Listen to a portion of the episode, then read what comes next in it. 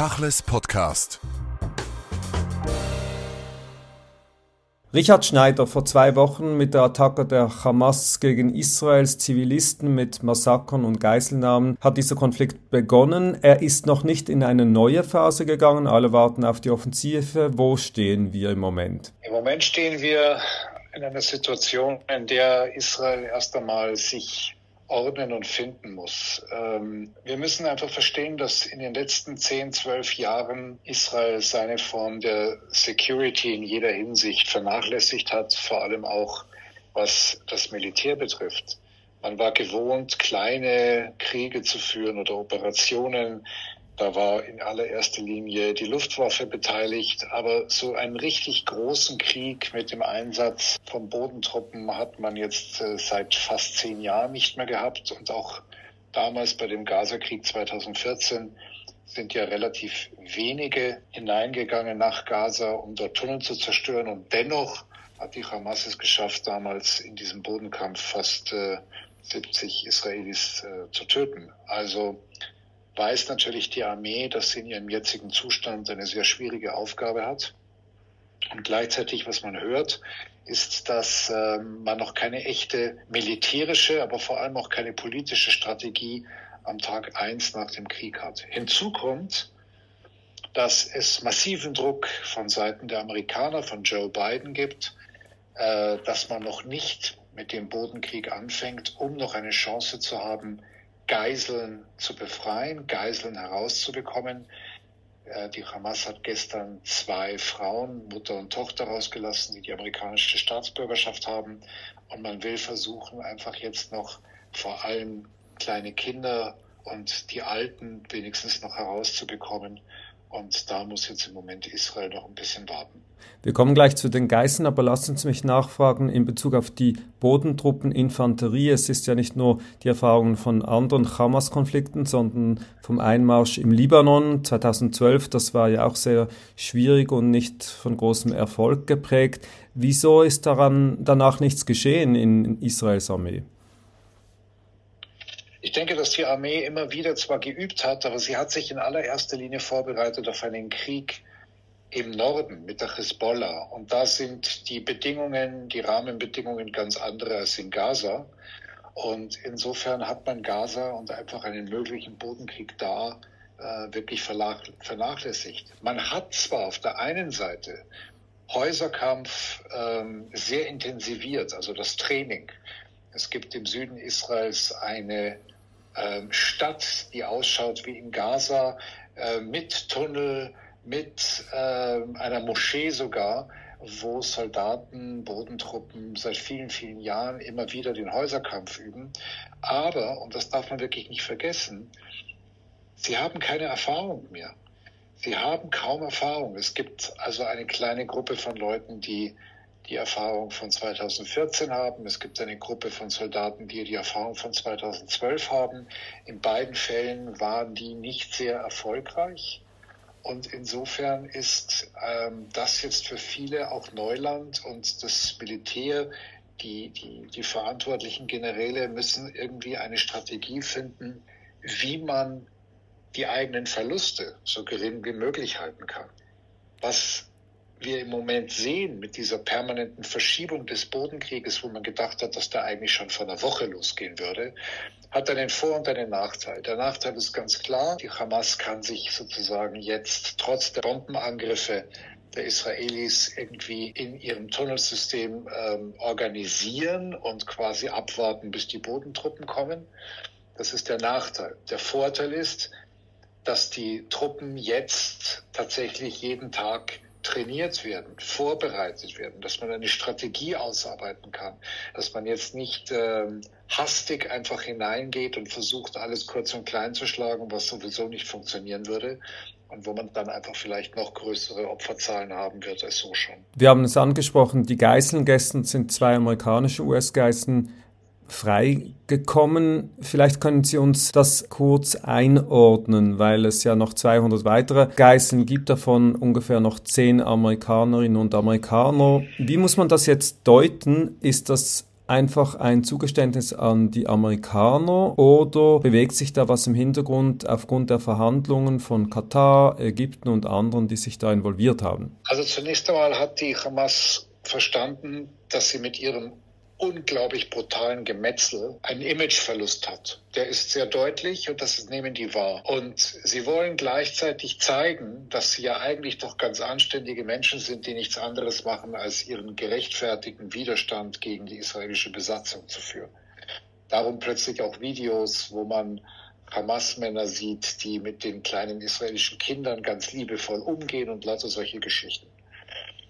Die, die Freilassung von diesen zwei Frauen war natürlich auch, und das wurde ja auch mit den entsprechenden Sätzen begleitet, ähm, um zu zeigen, dass man nicht eine solche grauenvolle Truppe ist, wie eben dieser Lügner Joe Biden das quasi immer behauptet.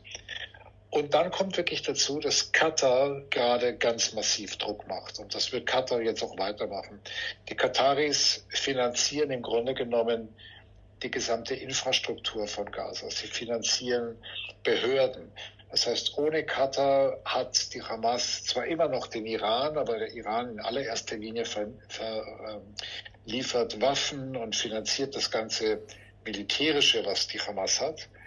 Ähm, Katar aber sorgt sozusagen mehr für die Menschen und auf das ist natürlich äh, ist natürlich die Hamas besonders angewiesen. Katar wird da sehr, sehr viel Druck machen wird sehr viel Druck machen, natürlich auch mit Hilfe der Amerikaner vor allem. Die Amerikaner machen ja auch Druck, damit noch mehr Geisler freigelassen wird. Auch Ägypten spielt da eine ganz wichtige Rolle. Also im Grunde genommen gibt es hier drei Länder, die alles entscheidend sind, wenn es um die Verhandlungen mit Hamas geht. Das sind die Ägypter, das sind vor allem die Kataris und im Hintergrund natürlich als Weltmacht die Amerikaner. Das ist klar.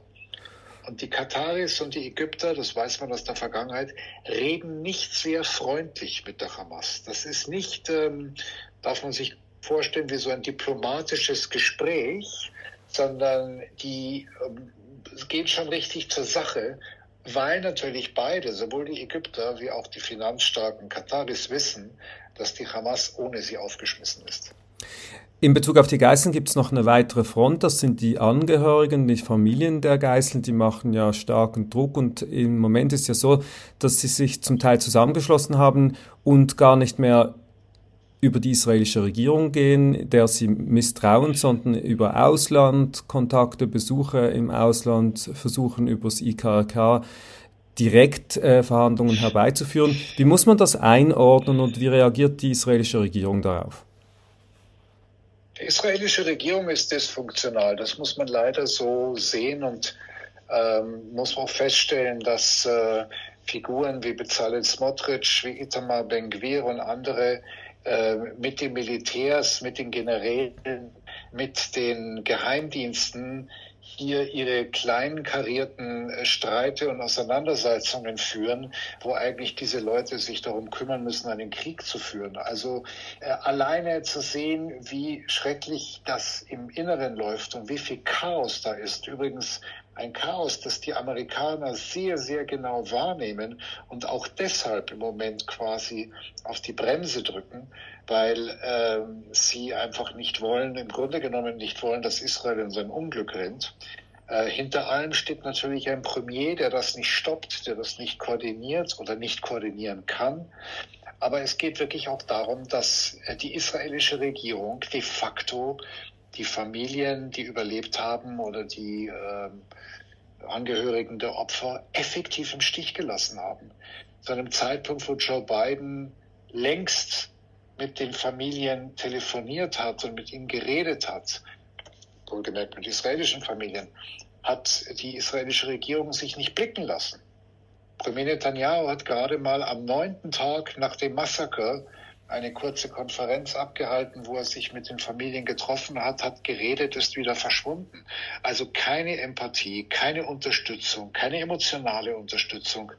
Und insofern vertraut auch durch die Ereignisse der letzten zehn Monate, Stichwort Justizreform, vertraut niemand der Regierung, dass sie irgendwas bewegen kann. Und drum haben sich schon sehr schnell, und das muss man sich vorstellen, die Familien an ehemalige Mossad-Leute, an ehemalige Shin Bet-Leute, an ehemalige Militärs gewandt, die alle jetzt helfen, die jetzt alle eine Organisation gebildet haben, um wirklich an der Regierung vorbei zu funktionieren. Und das ist nicht nur, oder zu agieren, und das ist nicht nur ähm, in diesem Fall so, sondern in ganz vielen anderen Dingen auch. Im Moment ist es tatsächlich so, dass die Zivilgesellschaft dieses dysfunktionale Land ähm, quasi am, am, am Laufen hält. Und das sieht man im Bereich der Hilfslieferung, das sieht man in allen möglichen Dingen.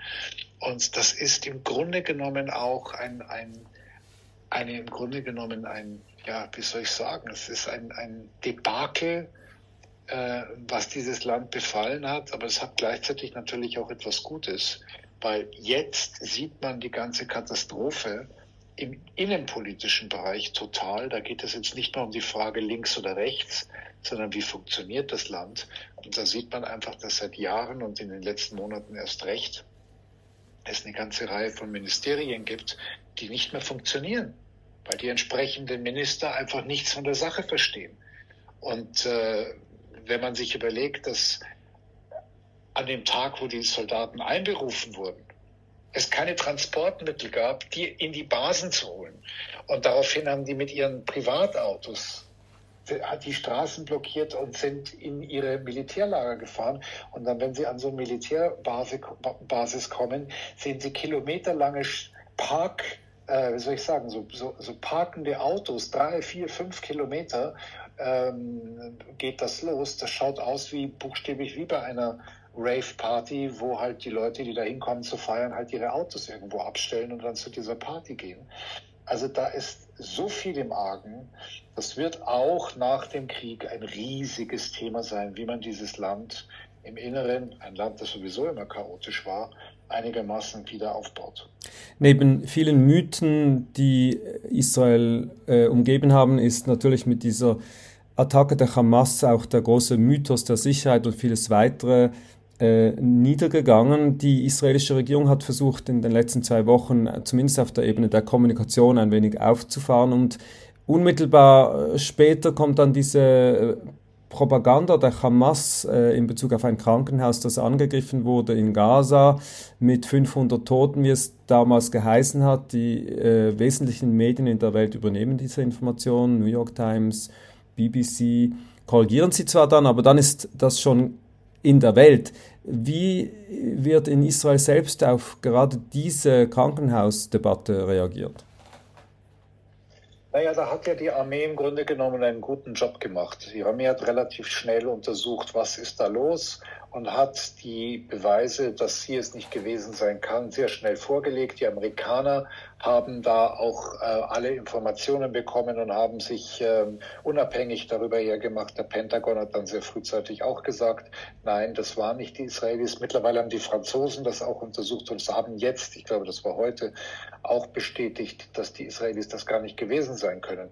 Da hat die Armee einen guten Job gemacht, das muss man einfach sagen. Ähm, dass diese Form von Disinformation und Fake News äh, von der Hamas produziert wird, ist klar die Tragik in diesem Fall, die, die, die, das eigentliche Drama in diesem Fall, ist, dass die sogenannten Qualitätsblätter, die Qualitätsmedien, also die seriösen, der seriöse Journalismus eins zu eins, ohne auch nur eine Sekunde drüber nachzudenken und zu recherchieren, das Narrativ einer Terrorgruppe übernimmt. Da fällt einem nichts mehr ein. Das ist aber und wahrlich nicht in der Verantwortung der israelischen Regierung. Da müssen sich die Medien weltweit wirklich an die eigene Nase fassen und mal richtig ihre Hausaufgaben machen. Was wissen Sie denn äh, gerade in Bezug auf diese Medien, wie viele Journalisten sind denn noch in Gaza? Weil ein wesentlicher Teil der Information hängt natürlich von Leuten ab, die vor Ort verifizieren und plausibilisieren können. So einfach, wie man immer denkt, ist es ja dann doch nicht, weil die Propaganda äh, zwar symmetrisch ist, aber von allen Seiten kommt. Was wissen Sie über die Anzahl Journalisten im, vor Ort? Eine genaue Anzahl weiß ich nicht. Ich weiß, dass es noch Journalisten gibt, die drinnen sind. Wie viele das sind, ist, weiß ich nicht. Aber ich weiß aus der eigenen Erfahrung, dass äh, im Krieg in Gaza es sehr, sehr schwer ist, dann noch frei zu berichten, weil äh, die Hamas auch dafür sorgt, dass man als Journalist vieles nicht mehr machen kann oder an vieles nicht mehr rankommt und auch vieles nicht drehen darf. Ähm, das ist ganz, ganz schwierig. Ähm, eine freie Berichterstattung in so einer Situation gibt es nicht wirklich. Und äh, man muss schon Glück haben, dass man vielleicht quasi in Anführungszeichen illegal noch irgendwas dreht, ohne dass es die Hamas merkt und es dann absetzt. Man muss aber dann auch wissen, und das hat die Vergangenheit ja auch gezeigt, wenn das dann gesendet wird oder wenn das berichtet wird, dann hat man dann als Journalist vor Ort ähm, es wirklich schwer. Und damit meine ich äh, wirklich, da, das wird dann lebensbedrohlich.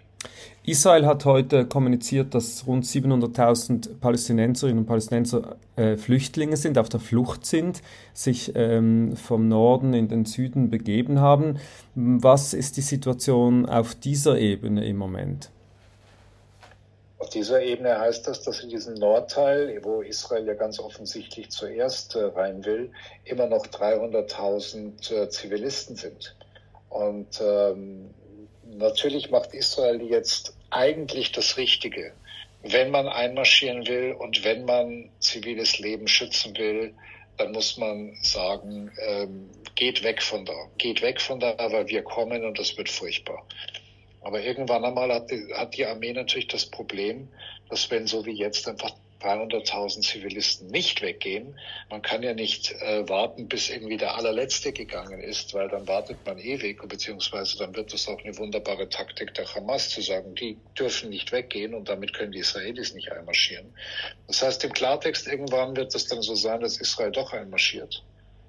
Und dann werden Zivilisten sterben, ganz viele. Und das wird natürlich dann auch wieder sofort auf das Konto Israels gehen. Und ähm, der Imageverlust ist ja schon da, schon zwei Wochen nach diesem unglaublichen Massaker hat, haben, haben die meisten diese Bilder eigentlich schon wieder vergessen. Und die Medien auch. Die Medien zeigen nur noch die Bilder aus Gaza, die schrecklich sind. Brauchen wir gar nicht drüber reden, keine Frage. Aber man vergisst halt, wie so häufig, ganz schnell den Grund und ähm, versteht auch nicht, was da eigentlich geschieht wiegt beides gegenseitig auf, macht eine ganz wirklich perverse Zahlenarithmetik und versucht zu beweisen, wie schrecklich das ist, was die Israelis machen oder eigentlich wie viel schlimmer das ist, was die Israelis machen, weil es auf der palästinensischen Seite jetzt schon mehr Tote gibt als auf der israelischen. Aber da wird einfach auch die Qualität dessen, was da geschehen ist, nicht verstanden und auch nicht verstanden, was Krieg bedeutet und was dann eben in einem Krieg auch der Tod von Zivilisten bedeutet und dass sogar nach dem internationalen Kriegsrecht man sogar Ziele angreifen darf, die eine militärische Bedrohung bedeuten, selbst wenn da Zivilisten sind. Das heißt, selbst im internationalen Kriegsrecht gibt es quasi eine bestimmte Form von Akzeptanz für zivile Opfer, aber es heißt natürlich, es darf nicht exzessiv sein etc. Das sind halt alles sehr dehnbare Begriffe. Und insofern ist das natürlich auch so oder so, nicht nur für das eigene Leben, sondern auch um das Leben anderer, der Zivilisten zu schützen, für Israels Bodentruppen, wenn sie denn dann reingehen, eine, eine extrem schwierige Aufgabe.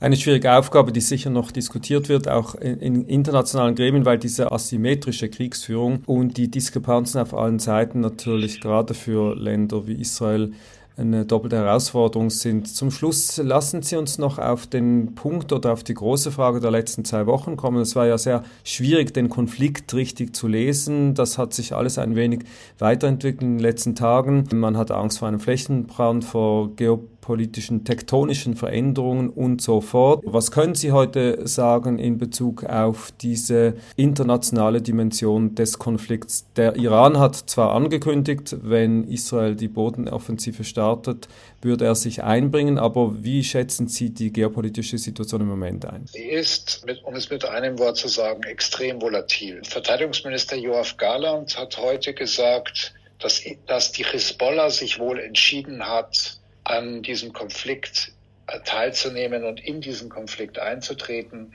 und man werde dementsprechend agieren und also die ganzen Sprüche. Also das heißt, aus israelischer Sicht wird zumindest mal äh, behauptet, dass die Hezbollah schon in diesem Krieg drin ist. Man kann das so sehen, dass das tatsächlich stimmt, weil tatsächlich seit Wochen auch an der Nordgrenze es immer wieder zu Gefechten kommt Man kann es auch anders sehen und sagen, die Gefechte sind nicht aus dem Ruder gelaufen, sondern sie bewegen sich innerhalb eines bestimmten Rahmens, in dem man einerseits zeigt, dass Hisbollah, wir sind da, auf der anderen Seite das jetzt nicht ähm, zum richtig großen Krieg ausbrechen lässt. Das kann aber ganz schnell geschehen, entweder weil die Dinge aus dem Ruder laufen, unkontrolliert, oder aber weil der Befehl kommt, aus Teheran anzugreifen. Was wir gesehen haben, das wird im Westen nicht so wahnsinnig wahrgenommen, auch in den Medien nicht, ist, dass die Houthis in Jemen, die ja auch vom Iran finanziert werden, drei Raketen in Richtung Israel abgefeuert haben, die wiederum von amerikanischen Kriegsschiffen dann abgefangen wurden. Das heißt, die Iran, die Iraner mobilisieren ihre Truppen quasi und äh, es bleibt halt einfach immer die Frage, was die israelische Armee dann eigentlich macht oder machen will. Es gibt mittlerweile Berichte, dass es äh, im Kriegskabinett Stimmen gab, die dafür waren, einen präemptiven Schlag gegen die Hezbollah zu machen, also selbst zuerst zu beginnen, um quasi den Vorteil zu haben, um die Hamas, äh, um die Hezbollah, von sagen, um die Hezbollah zu vernichten. Da habe Benjamin Netanyahu gezögert und US-Präsident Biden hat auch äh, gesagt, auf keinen Fall. Aber das kann alles noch kommen. Es kann immer noch komplett aus den Ruder laufen. Und dies, dieser Moment, was dann geschieht oder was geschehen kann, den werden wir tatsächlich erst erleben, wenn der Krieg in die nächste Runde geht. Wir haben im Moment, so zynisch das klingt, immer nur more of the same. Also Raketenangriffe auf Israel mit Alarm und Bombenabwürfe über Gaza und ein bisschen Gemetzel und Gefechte äh, im Norden. Also so richtig bewegen, drastisch und dramatisch bewegen, äh, rein vom militärisch-strategischen Blickwinkel, nicht für das Leid der Menschen, ähm, tut sich da noch nicht viel. Und in dem Augenblick, wo es da eine Veränderung gibt, also tatsächlich ein Einmarsch von Bodentruppen beispielsweise, dann muss man sehen. Keine Ahnung. Man kann es im Moment wirklich nicht abschätzen, wo das hingeht. Sie haben sehr lange in Israel gelebt, haben dort lange gearbeitet. Sie kennen bereits Opfer, Geiseln, die ermordet wurden. Wir kennen solche, haben solche in unseren Teams. Wir kennen beide äh, viele Soldaten, die eingezogen worden sind. Der Konflikt kommt auch immer näher an die Journalistinnen und Journalisten, die darüber berichten.